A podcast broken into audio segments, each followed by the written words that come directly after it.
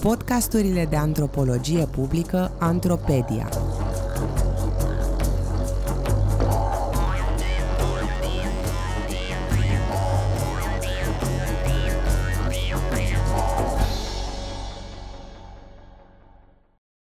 Numele personal. Mozaic relațional. Un text de Nicoleta Sibișan pentru sfertul academic. În lectura actriței Ilinca Manolache. Ce sunt numele de persoane? Un nume este o componentă identitară de recunoaștere, diferențiere, asimilare și încadrare, exprimată lingvistic prin unul sau mai multe cuvinte. Unul dintre primele lucruri pe care le facem când întâlnim pe cineva necunoscut e să ne spunem numele cu care vom fi imediat asociați. De asemenea, când apare un nou membru în comunitate, el primește un nume care reflectă cultura acelei comunități, devenind astfel parte din ea. Fie că este atribuit unui nou născut, unui convertit la o nouă religie sau cetățenie, numele devine semnul creării unei noi identități culturale, a unui nou sine social. Prin capacitatea descriptivă și referențială, numele poate lega individul de anumite cadre sociale distinctive. Genealogia unei persoane poate fi indicată prin preluarea numelui unui strămoș. Poreclele pot plasa individul într-un spațiu geografic local, de exemplu Ion de pe lungă, sau extracomunitar, Basarabeanul. Numele influențate de trenduri sau evenimente culturale, precum Elsa, personaj principal în animația Frozen, lansat în 2013, sau Rosalinda, telenovelă populară în România în anii 90, fac trimitere către momente istorice specifice. La nivelul grupului familial, numele care indică ordinea în care copiii au fost născuți marchează emblematic structura familială. Spre exemplu, Iboa este numele folosit în Curcul, Manipur, India, pentru primul băiat născut în familie, care va avea deopotrivă responsabilitatea de a-și îngriji părinții și autoritate în fața fraților mai mici. Adesea, numele pe care îl folosim în familie nu este același cu cel folosit la școală sau la serviciu. Marcăm astfel o distinție între spațiul public și cel privat. Folosirea unui diminutiv sau unei prescurtări a prenumelui e rezervată de regulă pentru persoane apropiate sau de aceeași vârstă, pe când numele de familie aparține unor contexte mai formale. Așadar, Numele se adaptează statutului social al unei persoane și evidențiază componenta relațională și valoarea relativă a acestuia. Cum au apărut numele? Numele e un concept social, prin urmare, evoluția lui e dependentă de formarea și transformarea grupurilor și comunităților umane. Deși nu avem dovezi istorice care să explice începutul folosirii numelor, putem forma o ipoteză pornind de la rolurile pe care acestea le au. Putem așadar presupune că ele au apărut atunci când primele grupuri s-au format și dincolo de eu și tu, a apărut o mulțime de terți care se aflau în relații apropiate și sau importante cu noi. Particularitățile contextelor comunitare au generat practici de numire diverse. Legăturile de rudenie și cele culturale au eliminat tot mai mult numărul de nume folosite în cadrul unei comunități pe măsură ce aceasta a crescut. Eroii, strămoșii, sfinții și-au format sub criteriul omonimiei armate antroponimice cu vieți milenare, din care fac parte și aceia dintre noi care poartă astăzi nume precum Pedro, Petre, Alexandros, Alexandru sau Maria. Folosirea repetată a acelorași nume a creat nevoia introducerii altor elemente de diferențiere precum poreclele, referințele geografice sau familiale. Invariabil, folosirea poreclelor sau schimbarea numelor pe parcursul vieții unui individ indică nevoia și procesul de actualizare a sinelui social. Caracterul spontan al poreclelor, ancorarea lor în microrealitatea actuală a grupurilor, au asigurat continuitatea acestei practici antroponimice și au plasat-o mai târziu în opoziție cu formele statale de organizare socială. Așa cum subliniază Scott, Identitatea microcomunitară este mult mai precisă și evidențiază mai bine specificitatea și capacitatea de transformare individuală, pe când în cadrul comunităților mai ample, numele devine o componentă mai rigidă, partea unui sistem de norme și eficientizarea relațiilor dintre indivizi abstractizați. Numele între mine și noi, comunități antroponimice. La fel cum în cartier sau în sat, într-un efort de precizie, i-am creat pe Jenny from the Block, a lui Ilie, Ioana Blonda sau Ion de la Moară, statul vestic, în procesul lui de sistematizare și ordonare a societății, a introdus oficial astfel de adiții apelative sub forma numelor de familie. Reinterpretarea instituțională a unor practici de numire ca parte a identității cetățenești a dus la reiterarea și perpetuarea unor relații culturale într-o nouă etapă de dezvoltare a comunităților. Reflectând structura de gen a societății existente la momentul introducerii lor, apelativele preluate ca nume de familie au fost preponderent cele ale bărbaților. Richardson, Carpenter, Bărbosu, Lungu, Olaru, etc. Astfel, relațiile de gen sunt reiterate prin procesul ritualistic de transformare a persoanelor în membri ai statului. Înregistrarea numelor personale nu a stopat folosirea unor noi porecle pentru că, așa cum sugerează Scott, practicile de numire folosite local și cele folosite la nivel statal îndeplinesc scopuri diferite.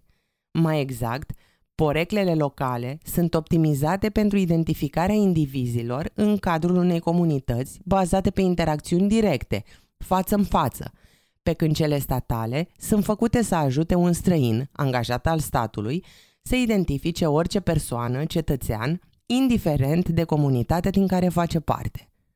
Cum aminteam la început, pe lângă diferențiere, numele răspunde și unei nevoi de încadrare a individului în contexte mai specifice. Astfel, deși o parte a identității stabile, numele unei persoane este de fapt în mod definitoriu schimbător și adaptabil. Puternica amprentă identitară a numelui, permanența acestei forme conceptuale și maleabilitatea conținutului ei o califică drept element al multor ritualuri de transformare, de trecere de la o stare la alta sau de schimbare a statutului social. De pildă, prin schimbarea numelui unui copil bolnav, comunități tradiționale din India, Indonezia, România și nu numai, au încercat să prescrie noi identități sociale disociate de statutul de bolnav. În unele comunități din India, Fetele primesc un nume complet nou la căsătorie, preiau numele de familie al soțului și li se alege un nou prenume, care de obicei este neoficial. În lumea artistică, pseudonimul poartă povara unei vieți atipice, desprinse de cotidian și le permite scriitorilor, pictorilor, actorilor, interpreților să manifeste comportamente excepționale, unele dintre ele chiar blamabile în cotidian, operând în afara normelor comunității. Pentru că aceste acte se petrec în numele altei identități, ei pot totuși să rămână parte a comunității, folosindu-se în viața de zi cu zi de identitatea lor obișnuită, asociată numelui real. În fiecare dintre situațiile amintite, noul nume corespunde unei noi identități, unei noi stări. Schimbarea care se produce este atât de puternică, semnificativă, încât, la nivel social, ea marchează apariția, intrarea în scenă a unui nou individ. În relația cu statul, identitatea antroponimică a individului este stabilizată. Nici schimbările administrative din localitatea în care locuim, nici alegerile parlamentare sau prezidențiale sau alte transformări la nivelul statului nu oferă individului aceeași flexibilitate antroponimică manifestată în afara cadrelor lui oficiale. Majoritatea statelor nu permit schimbarea oficială a numelui fără un motiv temeinic și mai mult decât atât pot refuza înregistrarea unor nume care nu corespund normelor morale, nume jignitoare sau politice, nume specifice grupurilor etnice minoritare, adoptate sau agreate. De exemplu, Islanda a înființat în 1991 Mananafnanef, care menține lista prenumelor acceptate în Islanda și decide asupra introducerii de noi prenume. Comitetul selectează numele compatibile cu cultura islandeză care se pot adapta gramaticii limbii naționale. Au gen, își pot schimba forma în funcție de cazul gramatical și conțin doar litere folosite în limba islandeză. Unul dintre motivele larg acceptate la nivel statal de schimbare a numelui este căsătoria. Schimbarea oficială se produce de cele mai multe ori asupra numelui de familie.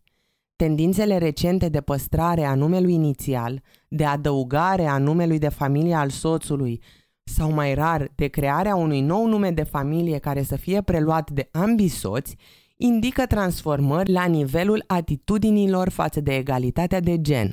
Aceste transformări nu sunt însă neapărat transpuse și la nivelul practicilor, spre exemplu, în împărțirea echitabilă a sarcinilor din gospodărie. Schimbarea numelor și chiar a structurii numelor devine uneori posibilă și chiar încurajată atunci când se produc schimbări politice majore la nivelul statului. Sub ocupație sovietică, Kazahstan a adoptat structura numelor rusești, prenume urmat de patronimic, urmat de nume de familie. Pentru formarea ultimelor două, s-a preferat în perioada ocupării folosirea sufixelor specifice limbii ruse, care au fost adăugate prenumelor masculine existente. După 1991, când Kazakhstan și-a câștigat independența, efortul naționalist a permis și chiar încurajat renunțarea la sufixe sau înlocuirea lor cu unele specifice limbii kazahe. Fiecare reorientare a sistemului antroponimic oficial a scos în evidență faptul că se crea o nouă relație cu statul, în timp ce însăși comunitatea statală era redefinită. Limba aleasă de administrație și gradul de acceptare al altor limbi a transpus în forma numelor personale statutul fiecărui individ în cadrul noilor comunități. Prin înregistrarea indivizilor ca membri ai unei comunități administratoare, Drepturile lor sunt legate de funcționarea și legile acesteia. Legând drepturile personale de numele înregistrat, se creează o nouă identitate. Prin folosirea numelor, aceleași procese de încadrare, diferențiere, asimilare și abstractizare care influențează definirea antroponimică a indivizilor într-o comunitate fizică se manifestă și sunt reinterpretate în mediul online. Antroponimele online mai întâi a fost numele de utilizator. El trebuia să fie în primul rând cunoscut de o mașină. Inițial, caracterele folosite pentru a-l scrie aveau un sens pur matematic în interiorul a ceea ce construiau internetul și marcau subtil, prin folosirea unui alfabet latin fără diacritice, locul în care el a luat naștere, SUA. În sfera internetului incipient, numele aveau o valoare socială limitată, bazată pe includere sau excludere, acces sau restricționarea accesului. Erai sau nu erai parte dintr-un sistem informatic și asta era cam tot ce era asociat cu numele tău, de utilizator. Pentru o bună perioadă de timp, internetul a fost un mediu al pseudonimelor și anonimatului. Fiecare platformă permitea crearea a numeroase identități, iar abandonul vechilor platforme în favoarea unora nou apărute venea ca o altă nouă oportunitate de redefinire identitară reflectată adesea și în alegerea unui nou nume de utilizator, user.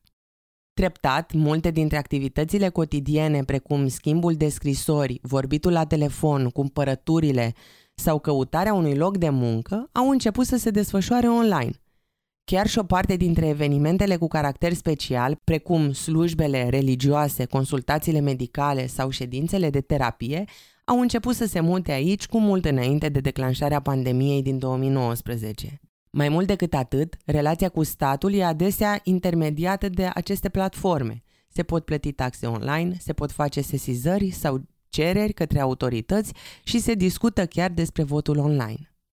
Atragerea activităților formale pe aceste platforme a adus și nevoia unei identități stabile, verificate de primul mare administrator, statul. Astfel, majoritatea aplicațiilor permit în continuare folosirea pseudonimelor, dar cele pentru activități formale, precum aplicațiile financiare sau platformele folosite de instituțiile statului, cer și date personale, precum număr de telefon, datele din buletin sau o fotografie făcută pe loc în cadrul aplicației. Ne putem întreba ce sens mai are un pseudonim într-un context atât de formal. Rolul pseudonimelor este același, existent și în alte sfere sociale, de identificare și protecție. Pseudonimul ocrotește, ascunde aspectele vulnerabile din viața individului, fie că este vorba de conturile bancare sau chiar de sufletul persoanei, cum se întâmplă în multe societăți tradiționale, unde numele real nu era dezvăluit străinilor. Pentru că multe dintre rolurile pe care le jucăm în societate și-au găsit o nouă scenă online, nevoia de a le sincroniza a încurajat folosirea aceluiași nume pe mai multe platforme. Capitalul social câștigat pe diferite platforme poate fi valorificat prin intermediul numelui care face legătura între diferite sfere din viața individului. În procesul de evaluare al unui potențial angajat, verificarea contului de Instagram, Facebook sau TikTok înlocuiește uneori un prim interviu de prezentare, chiar și atunci când este clar că aceste platforme nu sunt propriu-zis parte din viața profesională a celui evaluat. Valoarea socială a numelui din online este similară cu cea a numelui formal, real, deși ele nu sunt neapărat suprapuse. Activitatea online centralizată de comunități administrative precum Google sau Apple se coagulează uneori sub un nume invizibil pentru utilizatorul obișnuit. Acesta înglobează atât sinele pe care noi îl facem public online sub numele formal sau sub alte pseudonime, cât și sinele subconștient, preferințe, temeri și dorințe măsurate de timpul petrecut pe o pagină reacții la un post, oamenii pe care îi urmărim, etc. Înglobând atât de mult din ceea ce suntem și tot mai mult pe măsura extinderii activității avute online, această formă identitară tinde spre sinele nostru real, un eu mozaical pe care îl trăim. Această formă profundă de subiectivitate este obiectivată și folosită ca resursă prin reclame și mesaje politice dedicate utilizatorului, conținut care să-l mențină online. În Uniunea Europeană, legile privind datele personale permit utilizatorului accesul la cel puțin o parte dintre datele pe care le produce folosind internetul. Posibilitatea de a accesa aceste informații personale este o cale de reîntregire a mozaicului identitar și reinvestirea a sinelui digital cu subiectivitate și spirit decizional. Prin legiferarea acestui aspect, sinele digital este atras sub umbrela numelui formal al persoanei. Pluralitatea comunităților administrative existente online și flexibilitatea lor locativă dată de larga și diversa lor distribuție zonală și de metodele de a evita localizarea, software care îți permite să accesezi conținut care nu e în mod obișnuit accesibil în țara în care ești, sau dark web, care permite un grad mai mare de anonimitate, lasă însă lupta identității antroponimice deschisă în continuare în mediul online. Am schițat aici câteva dintre principalele atribute ale numelor personale, dorind să expun capacitatea lor de a reliefa schimbările care se produc în societate, precum și relațiile dintre individ și comunitate. La fel ca alte instrumente pe care le folosim pentru a ne defini ca persoane, numele, ca formă și concept deopotrivă, se poate transforma în timp. Orientându-ne atenția spre aceste schimbări, putem identifica elemente stabile ale sinelui nostru și ale structurilor sociale. De asemenea, putem observa balansul de forțe care modelează aceste transformări. Într-un exercițiu de antropologie personală, putem acum să ne întrebăm din nou, dar altfel, cine și cum ne ales numele? Câte nume avem și în ce medii le folosim? Cum e sinele din spatele fiecărui nume? De ce avem mai multe nume? Ce roluri sociale sunt în spatele lor? Pe care le-am înlocuit și care au rezistat timpului? Cum ar fi dacă numele nostru cel mai puțin folosit ar deveni cel mai important? Un demers făcut în scopul conștientizării și a unei mai bune înțelegeri a identității noastre sociale.